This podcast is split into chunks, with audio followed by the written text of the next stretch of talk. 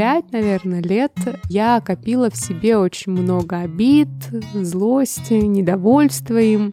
Настал момент, когда я встала и сказала, слушай, мы разводимся созависимость, алкоголь. Ну, странно, что это был не первый муж, странно, что тот еще был хорошим парнем. Человек выбрал там алкоголь, а не меня. Еще у него была классная фраза такая манипулятивная мной. Любовь должна все спасти.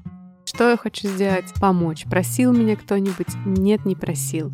И в один момент э, оказалась я в третьей городской больнице города Ижевска. В общем-то, диагноз у меня абсолютное бесплодие. Очень ранит, когда говорят, все будет хорошо. Ну, слушай, да, когда-то будет. А мне сейчас же плохо. Рядом со мной оказался мужчина, который, оказывается, сам очень сильно эту потерю переживает. Я на личную терапию буду ходить до конца жизни. Мне всегда есть о чем. Это важно, что у тебя внутри. Ты это важно, забери, разбери. Ты это важно, поверь. Добрый день, дорогие друзья! Я, Мицкевич Елена, практикующий психолог. Рад приветствовать вас на своем подкасте «Ты – это важно». И сегодня у нас заключительное интервью сезона с Маргаритой Поповой, автором подкаста «Говорит Рита», с перинатальным психологом, а самое главное на сегодня с удивительной женщиной с большой историей. Рит, привет! Привет, приятно. Очень рада тебя видеть. И начну с такого классического вопроса для всех наших интервью. Скажи, пожалуйста, а в твоей жизни, когда психология впервые появилась, и ты подумала, а не пойти ли бы мне к психологу? Когда я подумала, не пойти бы мне к психологу, это было давно, это был еще мой первый брак, и я поняла, что а, что-то надо менять, что-то надо делать, и тогда я первый раз пошла к психологу. Дело закончилось разводом. Что такая популяризация психотерапии? Нет-нет, э, терапевт абсолютно на этом не настаивал и не имел это в виду. Просто И- многие боятся, что сейчас пойду, и действительно брак развалится. Ну, такое бывает. Слушай, ну если это хорошая терапия и брак развалится, я бы так не говорила, сам по себе он не развалится, если человек примет решение, что Мгм. вот так, но это, возможно, лучшее, что может с ним произойти. Порой, да. Что в ваших отношениях происходило? Почему в ваших отношениях вы пришли, или ты пришла, я не знаю, к разводу? С первым мужем? Мгм. А, вообще мой первый муж, он вряд ли это слышит, а, очень хороший парень, правда, классный. И вот когда меня спрашивают и ждут каких-нибудь историй, ну там, что я сейчас расскажу, да вот так, он то делал, мне даже рассказать нечего. Никто никому не изменял, нет драмы, нет ничего. Но есть одна важная штука. А, ну, как много лет, пять, наверное, лет, я копила в себе очень много обид, злости, недовольства им, которые есть в любых отношениях, каким бы хорошим парнем не был, и не говорила об этом вовремя. Настал момент, когда я встала и сказала, слушай, мы разводимся. Ну, я просто больше, вот столько во мне всего накопилось, что я больше не могу. Он говорит, а расскажи, что? И тогда казалось бы уже странным говорить, слушай, два года назад ты меня не встретил с поезда, для меня это было очень важно, да, и вот так я говорила, говорила, и к какой-то невозможности мы пришли. Я думаю, что этот брак э, возможно было сохранить вообще вполне себе. У него классная семья, он классный. Ну вот случилось, как случилось. Все случилось хорошо в итоге. У него тоже все хорошо. Я иногда наблюдаю. У него есть классный сын и жена. В общем, все классно. Ваня, если вдруг ты как-то слышишь там этот подкаст, вообще спасибо тебе, и что недавно помог мне с интернетом, тоже тебе большое спасибо.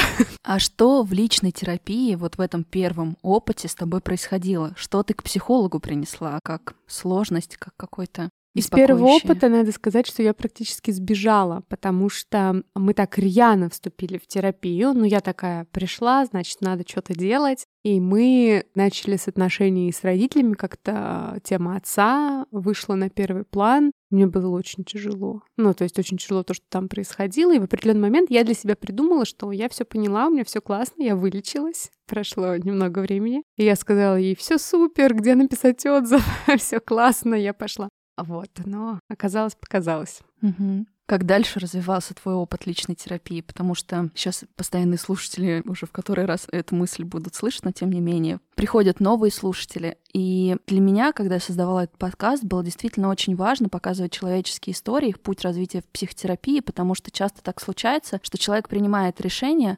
оказывается абсолютно одинок в своем окружении, в своем пласте жизни. Ему кажется, что он такой один, проблемы такие только у него. Он становится такой некой белой вороной, особенно если есть какое-то давление со стороны близких. И здесь вот как раз-таки такое снятие стигмы с этого процесса показывает, что психотерапия — это для всех, это важно, это ценно, это то, во что правда стоит инвестировать время, ресурсы, деньги. Это меняет качество жизни. И вот здесь вот хочется как будто бы поглубже с твоей историей соприкоснуться. Так интересно, что человек, которым я сейчас буду говорить, сидит здесь по левую руку от меня.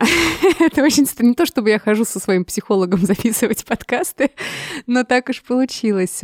А, есть э, такой прекрасный психолог, гештальтерапевт Светлана Грифьянова, которая однажды приходила ко мне в гости, я на радио работала гостьей. Потом мы с ней там работали, э, я ей писала тексты, в Инстаграме помогала, и когда мы заканчивали работу, она сказала, если вдруг тебе будет нужно, для тебя я всегда найду время, ну, как психолог. И вот я поняла, что мне нужно, потому что я находилась в жутких э, созависимых отношениях, э, в отношениях, в которых было много страха, много ну, трудно мне было жить, домой трудно было приходить, страшно. Ну, вот э, жуткие отношения. И я ей написала, слушай, помнишь, ты мне сказала, что если что, всегда есть время. И так начался мой путь, и в итоге я пришла как в профессию. Света уже не мой психолог, потому что мы уже коллеги, друзья, у нас есть общий проект. У меня есть новый психолог, мужчина, интересный опыт. Вот сейчас выстраиваю отношения с ним. Но учитывая, что ты сейчас вот на этой точке э, завершила, не могу не спросить, как тебе кажется, как на твой вкус, отличается ли опыт личной терапии с женщиной, с мужчиной? Для тебя ли имеет значение в этих отношениях гендер? Мне было интересно, я хотела мужчину, потому что мне было интересно понаблюдать за собой. А буду ли я сейчас казаться кем-то, кем я не являюсь, потому что это мужчина? Ну, потому что у меня есть такой сценарий от мамы доставшийся, что давай папе не скажем. Ну, там, для папы ты другая. И мне интересно за собой наблюдать, мы до сих пор на «вы», хотя у нас уже долго. Мне хочется его историй каких-то, ну, именно таких мужских. И мне, да, мне было интересно, потому что с женщинами я умею выстраивать отношения. Интересно с мужчинами. И вот на нем я иногда тренируюсь. Угу. Говорю, ну как вам то, что я вам сейчас говорю? ну пока терпит. А как этот опыт экстраполируется вообще на твою жизнь и на твои внетерапевтические отношения с мужчинами? А опыт э, построения отношений с терапевтом мужчиной я с собой наблюдаю. Я понимаю, я на первых сессиях вела себя примерно так, как я веду себя с мужчинами в отношениях. Я такая была такая. хорошая. ну так все понимающая. такая вся. С женщиной как-то я могу сразу показать себя. А тут я где-то удобная ему. Вот, в общем, интересно. Но больше, я так понимаю, пять лет не молчишь в отношениях. Не. Мне кажется, что это правда ценно, потому что вот этот вот навык, опция говорить словами через рот в моменте, она действительно очень сильно упрощает Конечно. коммуникацию. Да, теперь сразу говорю. Я думаю, что фраза «первый брак» прозвучала не просто так, что за этим есть какое-то продолжение. Как вот этот опыт с тобой случился, ты говоришь, да, я ушла, поняла, что все со мной ок. Как дальше развивалась твоя жизненная история и психотерапевтическая, потому что пока она у нас складывается такими чуть-чуть разрозненными пазлами, очень хочется ее в нечто цельное сформировать. Ну да, от первого мужа я ушла, он ушел, не знаю, кто ушел. В общем, приняли решение расстаться, и я довольно быстро, что тоже не самое лучшее решение в жизни, а, ну, новые отношения у меня случились. Как раз те, которые по моему сценарию родительскому должны были случиться. Созависимость, алкоголь. Ну, странно, что это был не первый муж, странно, что тот еще был хорошим парнем. А они случились, эти отношения. Там у меня ребенок эм, родился, но я там не была замужем. Я до сих пор, в принципе, не замужем. Вот, но сейчас в отношениях. Вот у меня есть кольцо, это мне сделали предложение. Поздравляю. Но смотри, какой новый выбор. Предложение сделали в сентябре, Сейчас какой месяц? Февраль, а я еще не замужем. О чем это для тебя говорит? Ну что, во-первых, я никуда не тороплюсь и даю и себе, и ему, и этим отношениям время. А во-вторых, у меня нет цели вот выйти замуж, как бы то ни было. И это для меня не так уж и много значит на самом деле. И очень много, и не так и много, потому что, ну, я уже теперь точно знаю, что вряд ли от э, штампа в паспорте изменится что-то такое глобальное. Ну, как-то нет этого. Вот если это сейчас есть, штампом не исправить. Ты так очень красочно, но емко, да, озвучила свой опыт э, именно созависимых отношений. Но ведь это та история, да, это та травма привязанности, которая откладывает большой отпечаток, ну, во-первых, на многих сферах нашей жизни, а во-вторых, и ну, такое на долгосрочном процессе. То есть все эти, не знаю, тиктоки, видео в Инстаграме, что выведу из созависимости за три сессии, ну, mm. это на травме инфантильной нашего менталитета игра. Как твой путь выходил? Потому что признаться, что я в этом порой очень болезненно. Mm-hmm. Выйти требует много ресурсов. Что с тобой происходило? Какие ты чувства испытывала? Знаешь, я, наверное, мне помогла одна единственная мысль я поняла в один момент, что я не хочу жить так, как я живу. И я предпринимала попытки, зависящие от меня, то есть я ну, какие-то условия обрисовала и сказала, вот если так, то я согласна дальше. Но так не стало. Ну, человек выбрал там алкоголь, а не меня, да? И я поняла свою невозможность находиться здесь и рядом ну вот, ну, ну невозможность. Все, я... И знаешь, что самое это крутое? Сейчас, слушая себя, у меня нет обид, у меня есть абсолютное принятие его выбора и понимание того, что этот выбор не подходит мне. Ну, то есть ты можешь делать в своей жизни все, что хочешь. Ну, пьешь, пей. Ну, как вот если это меня не касается, все что угодно. Но со мной рядом так нет. И еще, наверное, это из детства, да, мой сценарий, когда папа пил, Папа, он обратился к психиатру, ну, как он мне рассказывал, он от алкогольной зависимости избавился. Сейчас эта мысль ко мне пришла. Может быть, папа изменил сценарий. И я сказала, о, слушай, ну да, мне Можно тоже теперь это не подходит. Да, но это давно. Он еще это лет 10 до своей смерти он угу. перестал пить. Мне кажется, что это очень важный подарок, который может подарить вообще родитель. Многие женщины вот в период того, когда в семье происходит, да, любая форма зависимости, сталкиваются с чувством, которое им кажется очень сильно благородным, жалости. Хотя mm. между жалостью и сожалением есть вообще пропасть. И сострадание. Да, да, и да. сострадание. И вот здесь вот держал ли этот крючок тебя? Слушай, да, конечно. И ведь э, человек еще такой мастерски играет роль жертвы, да, и мастерски к этой жалости взывает. Вот, а я-то умею жалеть, умею спасать, ну, там, из детства знакомые мне нет, не трогай ее, я там всех спасу. Я даже в детстве болела, потому что знала, что когда болею, все ходят на цыпочках, никто никого не трогает и не кричит. Ну, я умею спасать, он умеет жертвить. Ну, периодически я умею, естественно, преследовать, говоря, что это последний раз, и все классно ходили по этому треугольнику. Конечно, есть чувство жалости. Там оно присутствовало, конечно. И все это так э, театрально, там, пять собираний вещей, и каждая из них вот с такими взглядами на меня и очень медленным сворачиванием каждой вещи. Ну, а вот сейчас пожалей. Еще у него была классная фраза такая манипулятивная мной. Ну, любовь должна все спасти. Ну, да, но ведь если ты любишь, ты... Ну, что, если ты любишь, о чем вообще может быть дальше разговор? То есть, если ты вдруг решила, что нет, ну все, значит, ты больше не любишь. Как-то вот так. Мне кажется, что это вообще попадает в такое, в ловушку, что у нас нету здорового представления об отношениях здорового представления о том, что такое здоровое чувство любви, прошу прощения за тавтологию, да, что действительно порой так случается, очень грустно, но хорошие отношения заканчиваются. И хорошими они часто остаются именно потому, что они заканчиваются, а не потому, что мы доводим их до какой-то травматизации друг друга. Что тебе помогло вот в этом процессе справиться и выйти из этой роли спасателя, потому что она же самая сложная, мне кажется, из всех трех, да, жертва, тиран, спасатель, потому что она такая благородная, социально одобряемая, все тебя хвалят, все тебе говорят, ну ты вообще героиня. Я тебя спасу, даже если ты не хочешь. Да-да-да, потому что мне лучше знать. А, слушай, ну первое, что помогает мне кажется, в любой роли это просто осознание того, что ты эту роль играешь ну да, что ты, что ты в ней, ты вовлекаешься, ты там внутри. Когда ты это осознаешь, дальше ты начинаешь замечать, очень много вещей замечать интересных для себя. О, как я делаю. О, интересно. И так как у меня было стойкое желание в жизни что-то точно поменять, Я понимала, что надо делать другие выборы. Но вот здесь не спасать. Я спрашивала себя много. Ведь привычка спасателя, она уже в тот момент была до автоматизма. Ну, не знаю, если бросать курить, куришь ты уже на автоматизме, а не курить надо все время, ну, думать, я сейчас не буду курить, да, я сейчас не буду этого делать. Ну, и там также. Что я хочу сейчас сделать? Я хочу пожалеть. Что я хочу сделать? Помочь. Просил меня кто-нибудь? Нет, не просил. Хорошо.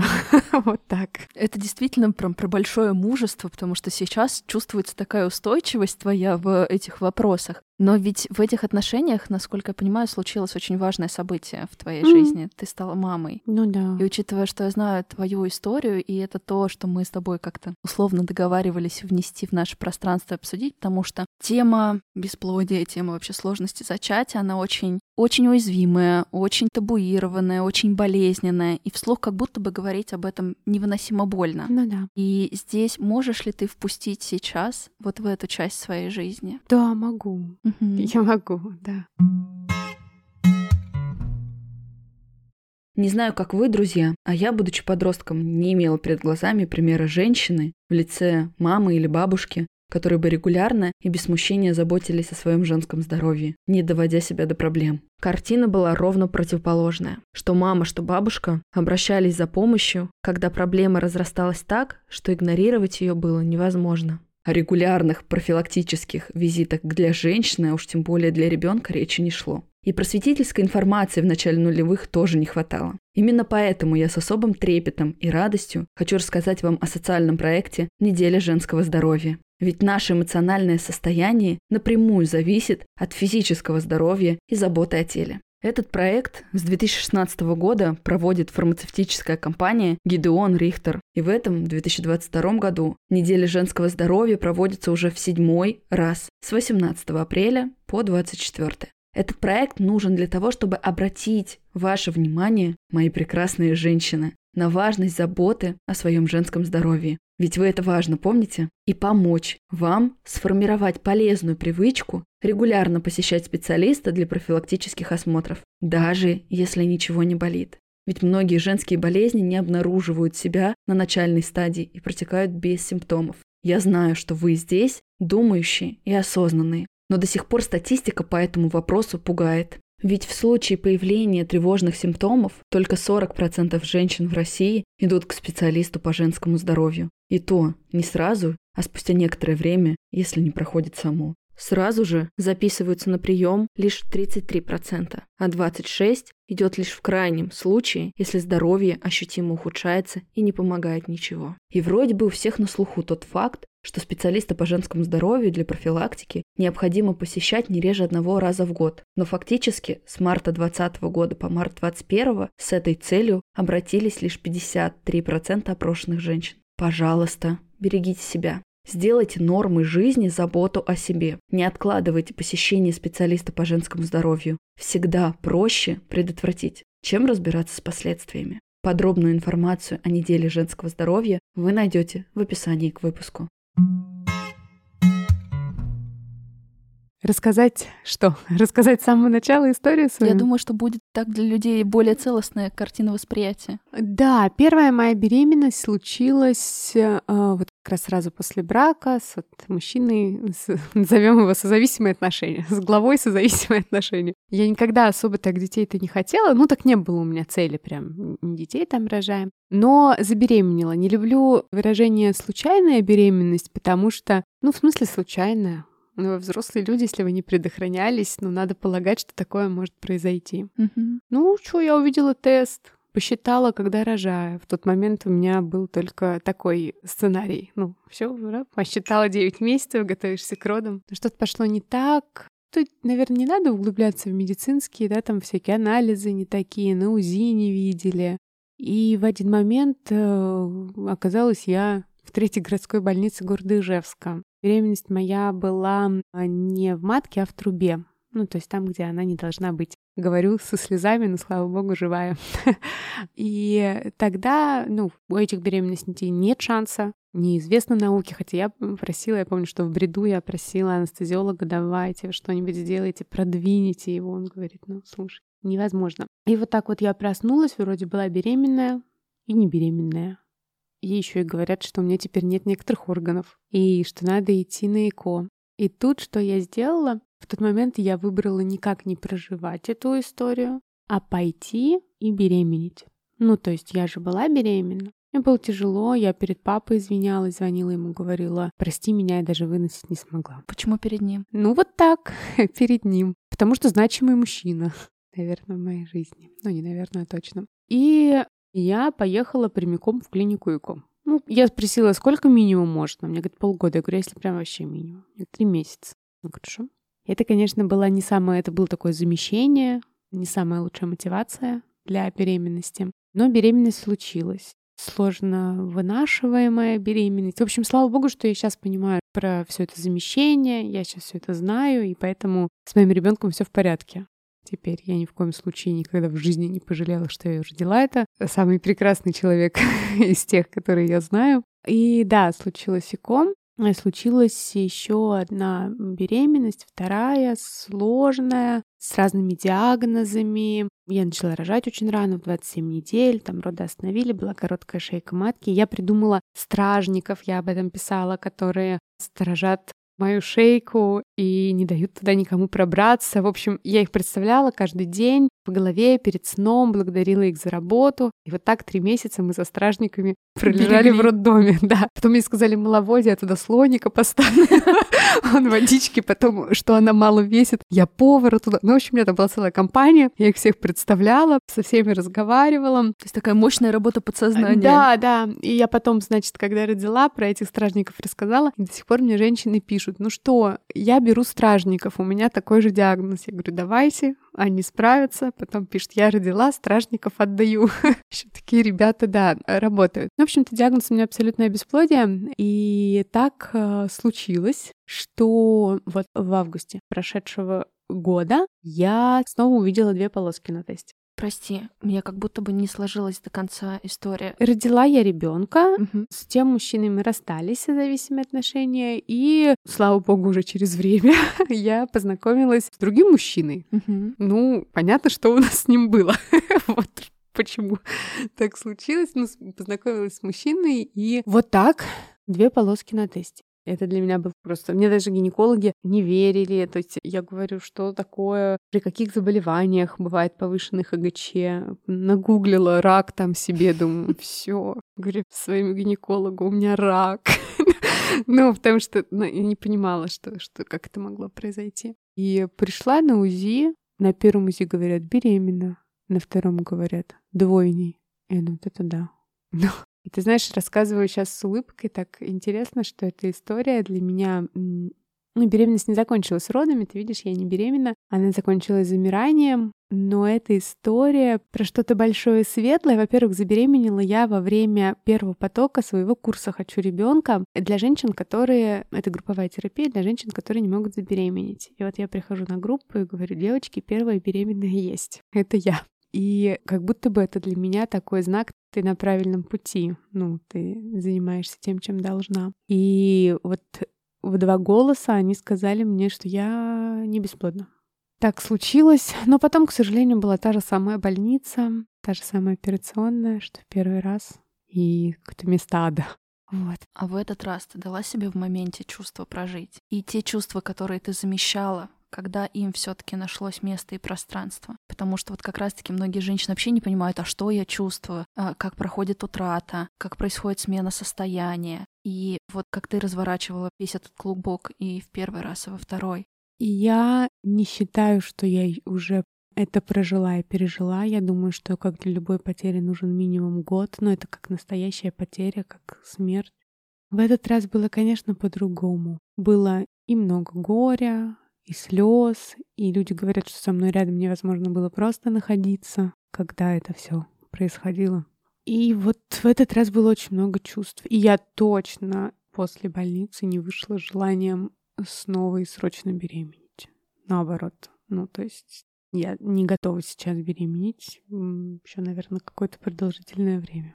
Ты сказала о том, что окружение говорило, что с тобой было непросто, что, мне кажется, очень естественно, странно было бы, что по-другому. И я лично на своем человеческом опыте сталкивалась с тем, что люди не знают, как говорить, как поддерживать, как давать поддержку, что в такие моменты формальная, ну, если нужна помощь, обращайся, который ты понимаешь, что за ними ничего не стоит, очень ранят, что иногда лучше просто сказать «я сожалею» и больше ничего, не перетягивать одеяло, например, на себя. Это правда, ну, как бы очень больно, ты очень уязвлен в утрате. Как ты отстраивалась и реагировала на то, что ты имеешь право быть в своих чувствах, даже если окружающим с тобой неудобно? Ну, во-первых, не очень много людей я как-то к себе допускала. Я там взяла паузу во всех социальных сетях, это еще беременность подарила мне, знаешь, какое осознание? Обычно как-то про мужчину никто не думает. Ну, обычно какая его роль? Поддерживать женщину, она ребенка, да, потеряла, она это, а рядом со мной оказался мужчина, который, оказывается, сам очень сильно эту потерю переживает. Горевал. Да, очень сильно горевал и горевали мы вместе. И вот как-то с ним я была готова это разделять. Ну, с психотерапевтом тоже я ходила на терапию. И я писала как-то о том, как поддержать женщину, которая потеряла ребенка. Ну, во-первых, понятно, что никто не хочет зла, но люди просто не знают, да, как это сделать. Наверное, самое лучшее — это сказать о том, что, слушай, если я буду нужен, я рядом. Но если ты действительно да, готов быть рядом, очень ранит, когда говорят, все будет хорошо, ну слушай, да, когда-то будет. А мне сейчас же плохо. Или, а ты знаешь, есть такие истории, у меня там рожали без труб, с трубами, не знаю, там непорочное зачатие, все случится. Да, и поднимается злость и много, что, слушай, ну мне же сейчас плохо, ну мне же вот сегодня плохо, зачем мне это потом? И для меня самые ценные те люди, которые ну, которые позволяют тебе делать так, как ты хочешь, которые не навязывают свою помощь, потому что есть люди, которые пишут, я сейчас приеду к тебе в больницу, и когда ты говоришь нет, ты не кокетничаешь, ты правда не хочешь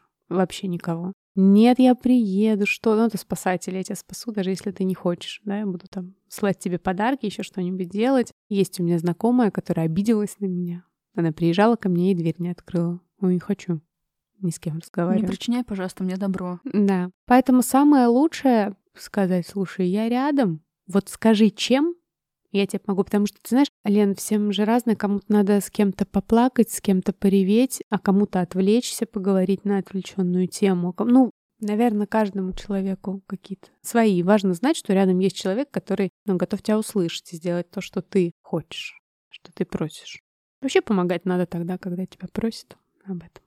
Классно знать, что есть люди, которые готовы, чтобы ты их попросил. Мне очень импонирует, насколько ты открыто об этом говоришь. Но правда, для меня это про очень большую силу, потому что многие женщины, сталкиваясь с какими-то сложностями, с проблемами со здоровьем, мало того, что ощущают себя неполноценными сами по себе, потому что общество навешивает определенные стереотипы, потому что у нас есть твердое убеждение, что это единственное предназначение женщины, угу. что если у тебя нет ребенка, что с тобой что-то не так, даже если это твой сознательный выбор. А уж тем более, кто хочет, кто вот в этом желании очень уязвлен, действительно болезненно переживают. И в личной этой терапии очень сложно открываются, переживают эти чувства. А что уже говорить как-то ну, в мире в целом. Поэтому мне кажется, что то, что ты делаешь, и наш сегодняшний выпуск, это правда очень большая такая поддержка и опора о том, что это может происходить, и ты при этом сильная, живая, цельная. И слабая. Здоровая, слабая, да. Ты живая. Да, вот ты знаешь, э, э, спасибо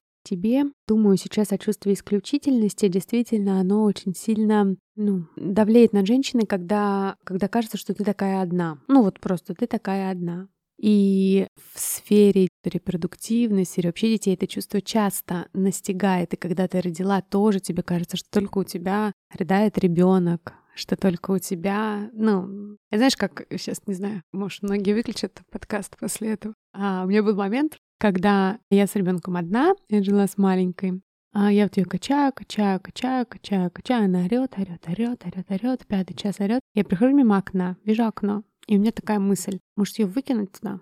Ну, вот серьезно. И думаю, зато я лягу, сейчас посплю, пока полиция приедет, пока в это. Я, ну, вот такое. У меня там семь суток без сна. Я винила себя потом за эту мысль, ну, очень-очень долго. Потом я попала на тренинг, где тренер, мужчина, говорит, вы знаете, я однажды хотела свою дочку Стешу из окна выбросить, когда ей три месяца было. Господи, как я была ему благодарна.